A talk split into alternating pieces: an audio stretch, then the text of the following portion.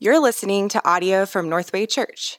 For more information about Northway and additional resources, please visit northwaychurch.com.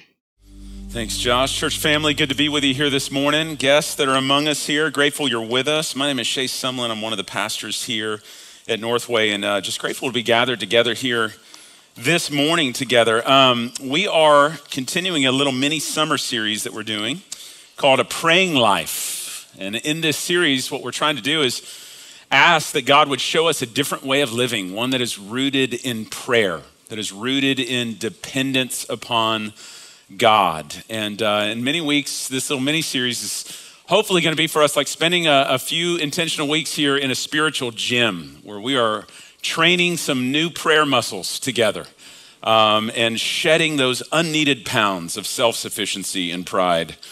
Uh, one of the greatest texts that has encouraged my prayer life over the years is from Acts chapter 4. I'd love to invite you to turn with me to Acts chapter 4 there in your New Testament. This is a one of the prayers of the early church uh, that we'll glean from here today and will help us think about prayer uh, here in this context. Now, the background, as you're turning there, the background in this text in Acts chapter 3, uh, Peter and John have gone into the temple and they are preaching the good news of Jesus Christ. We are not long after Christ's death, burial, and resurrection. After he's been crucified on the cross, he's resurrected, he's now ascended to the right hand of the Father, and uh, has now, through the Holy Spirit, empowered his disciples to go out and proclaim the good news as witnesses. And so Peter and John have done that. They've gone into the temple and they're proclaiming the gospel. They're going into the very place where just Weeks before here, Jesus Christ was crucified by these leaders who've rejected Jesus Christ, and yet they are boldly announcing there is only one God. His name is Jesus Christ. He has come as our Messiah to give his life as a ransom for many to shed his blood on that cross to cover and atone for our sins, who went into that grave and by the power of the Holy Spirit was resurrected to new life again. He has conquered sin, Satan, and death. He's now seated at the right hand of the Father. And all of this so that you and I could be reconciled to him, not by our own works, but by his grace received through faith in who he is and what he's done, and have the forgiveness of sins and they're declaring this message in the temple, and it is not received well. In fact, at the beginning of Acts chapter 4, they are arrested for doing this, and they are put on trial. Their very lives are now, it appears, in the hands of these religious leaders who, again, just crucified Jesus. And now they're attempting to do the same with Jesus' followers. And as they're arrested and they're put on trial, the crowd around begins to put pressure on them not to do so because of the claims of Christ. And so, fearing a public backlash, they are released from custody. In the back half of chapter four, they're released from custody, and yet they are warned to never mention the name Jesus again. And those classic words by Peter and John in verse 19 of chapter 4 when they say whether it is right in the sight of God to listen to you rather than to him, and you're going to have to be the judge of that one. But as for us, we cannot stop speaking about what we have seen and heard. You're not going to silence us because it's true. We have beheld the risen Christ with our own eyes. The message of the Old Testament is true. There is a Messiah who has come for us, and his name is Jesus. And you're not going to shut us up. And so they release the disciples, but with this warning not to speak again. But one thing that is clear in this text is that religious persecution is now rekindled. It didn't end with Jesus. It is now rekindled for his church. And the question is is what is the response of the church, not if, but when persecution comes for you, comes for us? Based on our faith in Jesus Christ. What was the response of the early church? I want you to see this starting, pick up in verse 23. When they were released, they went to their friends and they reported what the chief priests and the elders had said to them. And when they, that's when this gathered church, when they heard this news, they lifted their voices together to God. Did you notice what their first response is? First response at religious persecution. Notice what it wasn't. It wasn't, let's go get more ammo, let's start prepping with underground bunkers. It wasn't, let's go the other way and acquiesce and let's just join the other team so that life goes easy with. No, the very first response when the threats start coming after the church is to drop on their knees in prayer to God. It's the first response you see. Nothing like a good imprisonment to drive you to your knees, you know? And so they do right here. Notice who they prayed to. Right there in verse 24, they said, Sovereign Lord. Now, you would not grab this in your English translation. But the word that's used for Lord in verse 24 is different than the word that's used for Lord in verse 29.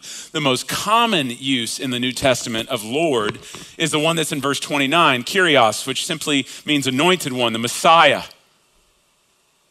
But in this one, they use the Greek word despotes, which is a very unique word used for Lord. We get the term despot.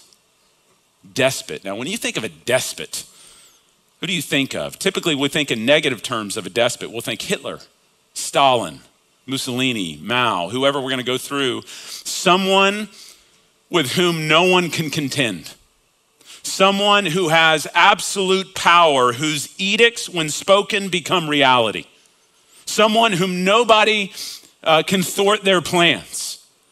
And we, we tend to use it again in a negative sense, but in a positive sense, it's just someone who has complete power, complete control over everything.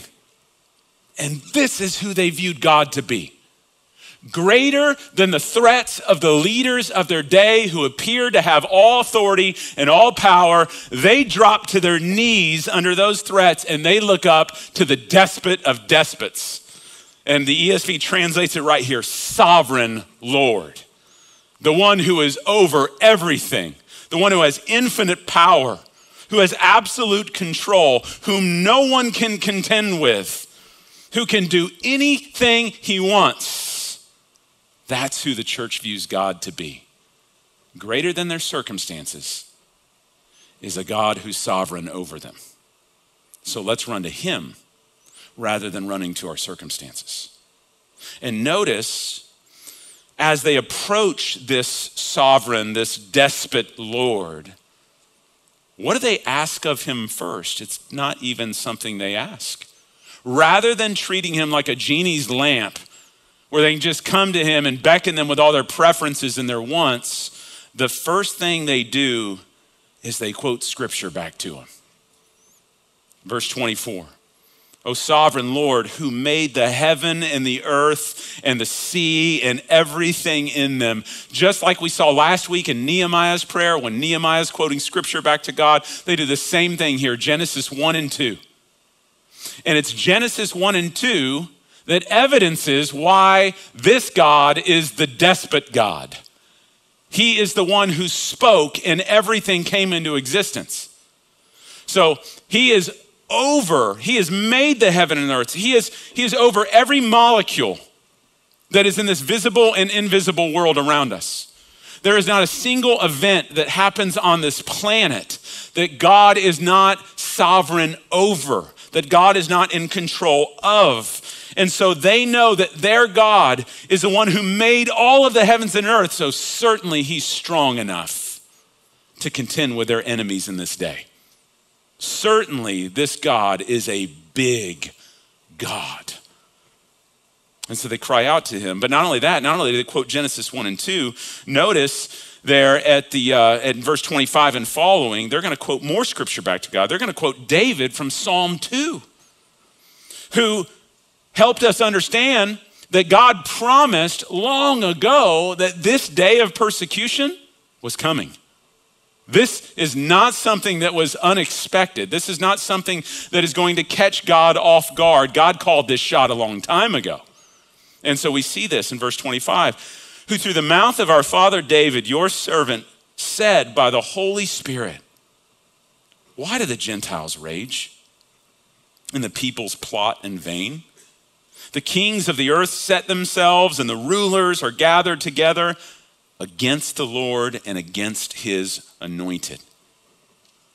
See, God foretold a long time ago through David, his servant, in Psalm chapter 2, he promised that there would be enemies who would rise up against God and who would rise up against God's anointed. That there would be a Messiah who would come to rescue men and women from their sins, and there was going to be a real enemy out there tucked within the nations who are going to rise up in opposition to that work who do not believe in God and do not believe in the redemption through Christ's blood, and they are going to wage war against that news because that means there must be another God other than us, and human beings don't like that. And David called that shot. God called that shot back in Psalm 2. And in verse 27, these disciples on their knees in this prayer understand that they are watching that prophecy come true right before their eyes there in Jerusalem. For truly, verse 27, in this city, there were gathered together against you, against your holy servant Jesus, whom you anointed, both Herod and Pontius Pilate, along with the Gentiles and the peoples of Israel. They say that day is now the whole dang city is coming down on us. Started with Jesus, and they're not letting up with us either. Indeed, there is persecution. And because God called this shot a long time ago, even though it's challenging for that present church, God is in no way caught off guard by this. In fact, in verse 28, we see that this is all actually part of his foreordained plan when he says in verse 28, it is to do whatever your hand and your plan had predestined to take place. None of this catches God off guard because it's all part of his redemptive arc that includes unfortunately pain and suffering includes hostility from people who are opposed to god but it will not thwart god's plans this becomes by the way verse 28 a classic promise that the church can hold on to in the midst of persecution, in the midst of trial and suffering, is that there is a God on the throne who has a plan in it. He will not be defeated, even though the circumstances may well up against you. You can hold on to that promise. If not in this life, for sure in the one to come, He will have the last say. And you can trust His plan to play out. So let us yield to it. And so, they take refuge in it. This idea of sovereignty of God, I know it rubs some people wrong because we can't really reconcile the sovereignty of a good God with these horrific circumstances that happen to us. We don't see how that can play out because we have finite minds. We can't think infinitely as God can. There's an enigma here for us, but the truth is, in the scriptures, God presents himself as sovereign. He declares he is sovereign. He has proved he is sovereign over all things. And so, in that, we can trust the hand of God. We can trust the heart of God in moving on that. Now, that may rub us wrong, but I'll tell you what, I would rather submit myself in this enigma where I can't quite reconcile circumstances to a God who is sovereign rather than a God who simply just lets the train run off the tracks and go wherever it wants. That's an impotent God. I'd rather trust him in the midst of it. In fact, Dane Ortlund comments on why God's sovereignty should be a comfort to us in times of trouble rather than a threat when he says this because when you trust in the Lord as your help and your shield, in other words, when you locate your inner calm and security in God instead of your own management of circumstances, the frenetic anxieties that clutch at your heart, they lose their vice like grip. At first, this trust feels like a dangerous free fall. Who knows where I might be swept off to if I hand over the reins of my life to another? But if we can settle in our hearts that the Lord is our heavenly Father and will guide us only into that which will finally result in our joy and radiance, even if it means passing through pain, then we find his sovereign rule freeing rather than threatening. This is clearly the posture of the early church in their prayer is trusting in the sovereignty of the despot God. Now, that being said, to that God, notice their plea in verse 29. And now, Lord, that's Kyrios. Now, Lord, the anointed Christ, look upon their threats and grant to your servants to continue to speak your word with all boldness while you stretch out your hand to heal, and signs and wonders are performed through the name of your holy servant, Jesus. Did you catch what this church just prayed for in the midst of all out threats against them to take their lives? First, notice what they did. There's no hedge of protection going on around here. They didn't pray for any of that right now. You know what they prayed for right here? Under the canopy of God's sovereignty in the midst of their suffering, they pray and ask for the grace of God to defy the system. That's a bold prayer. Now, that, please understand that that's not license for crazed riot and insurrection right here. Rather, what they're saying is if it comes down to me being silent, about Jesus Christ in order to play, be safe in the world around me, or me being arrested and even giving my life for preaching the gospel, the truth of God's word in Jesus Christ, then, oh Lord, help me stay faithful to you and preach your truth all the more boldly, even if it costs me my life, all while you continue to heal and to save and to work your wonders and flexing who you are. Now, church, tell me something for just a moment. You find a bunch of Christians, you find a church that's like this. And by the way, this mirrors what we saw in Peter and John in verse 13. Verse 13, Peter and John, they are described by the persecutors as being incredibly bold for a bunch of common, non educated people. And yet, what they are marked by in verse 13, they recognize that they had been with Jesus. So tell me something. You, you find God's church a broken, non educated, non scholared group of people, and maybe that should bring encouragement to many of us, but who are completely unable to change their circumstances. But yet, after spending time with Jesus, they come together in humility under dependence of the Holy Spirit to intervene. Not treating God like, God like a genie's lamp, not treating God like a lucky rabbit's foot who exists to serve my needs and my comforts and my preferences, but instead they choose to quote God's own word, his scriptures back to him, evidencing the fact that they want to approach God on his terms, not on our terms and they publicly confess their belief in and submission to the sovereign authority of God over all circumstances, whether he chooses to spare their lives or not is irrelevant. But they simply fall on their face before the despot of the universe in order to request that he might dispense even more grace for them so that they would have the courage to stand in their day and continue to glorify God by preaching the good news of Jesus Christ to a world that is perishing. You find me a church like that who prays that prayer. What do you think God's response is going to be to that? Nah. I was hoping you were asking me for the big lotto numbers last week so you could cash in, buy a big old yacht, and sail the heck out of here, so out of this corrupt world. That's what I was hoping you'd pray for. No, God's not thinking that. You know what God does when He hears a prayer like that, of in the midst of our persecution, embolden us to preach all the more? You get verse 31. When they had prayed, the place in which they were gathered together was shaken. And they were all filled with the Holy Spirit and continued to speak the word of God with boldness. God provides a thunderous earthquake amen to that prayer. Somebody after the 9 a.m. said, Man, wouldn't it be cool if God just erupted in an earthquake right here? And I said, No, nah, ain't gonna happen in Dallas. We get a tornado. Which is why in 2019 we had a big old amen right then. Big old amen. God gives them a thunderous earthquake of an amen.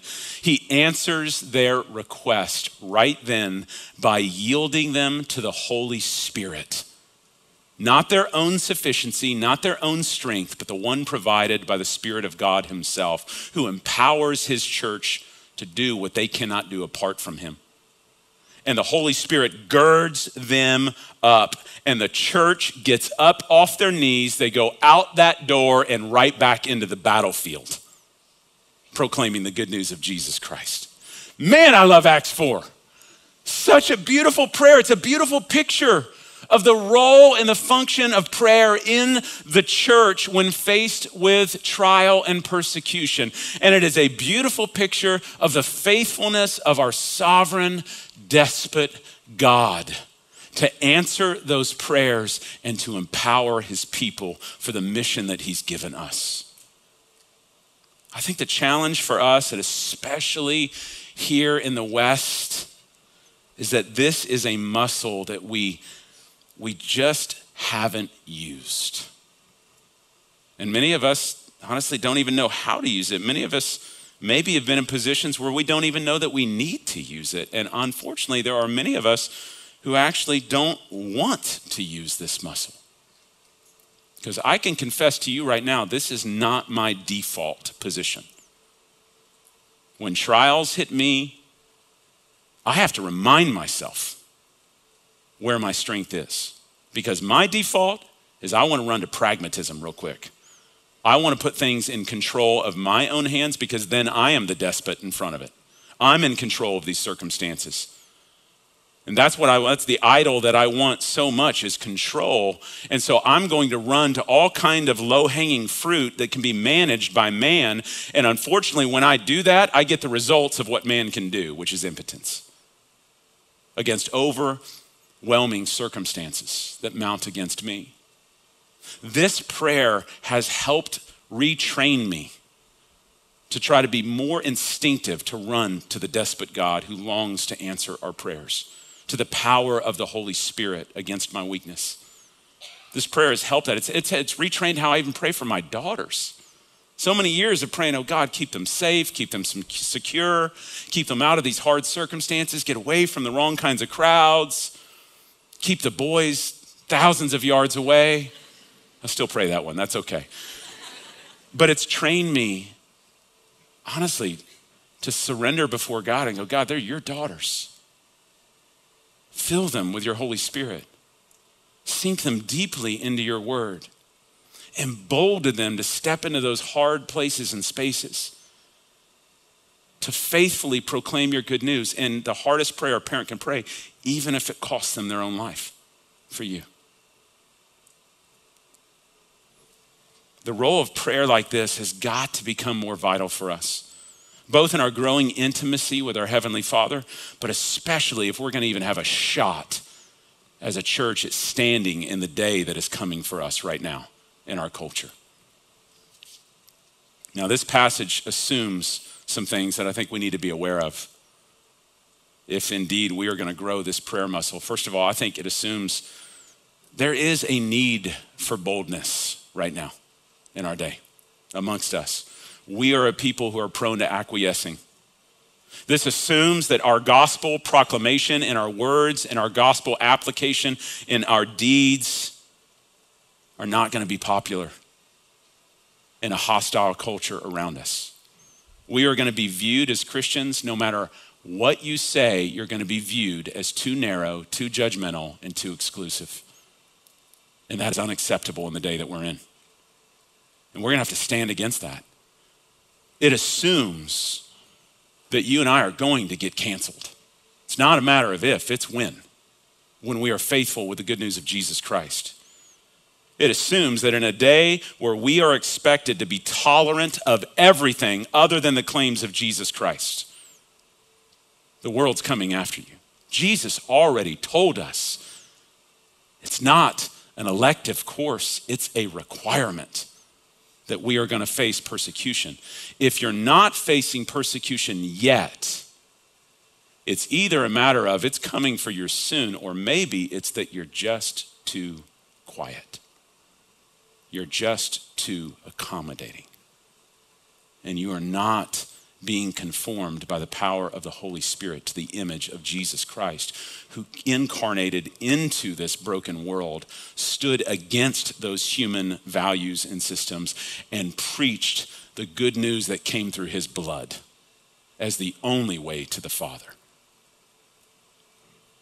This assumes that you and I are going to have to accept that life is going to be hard in the days ahead as we follow Jesus.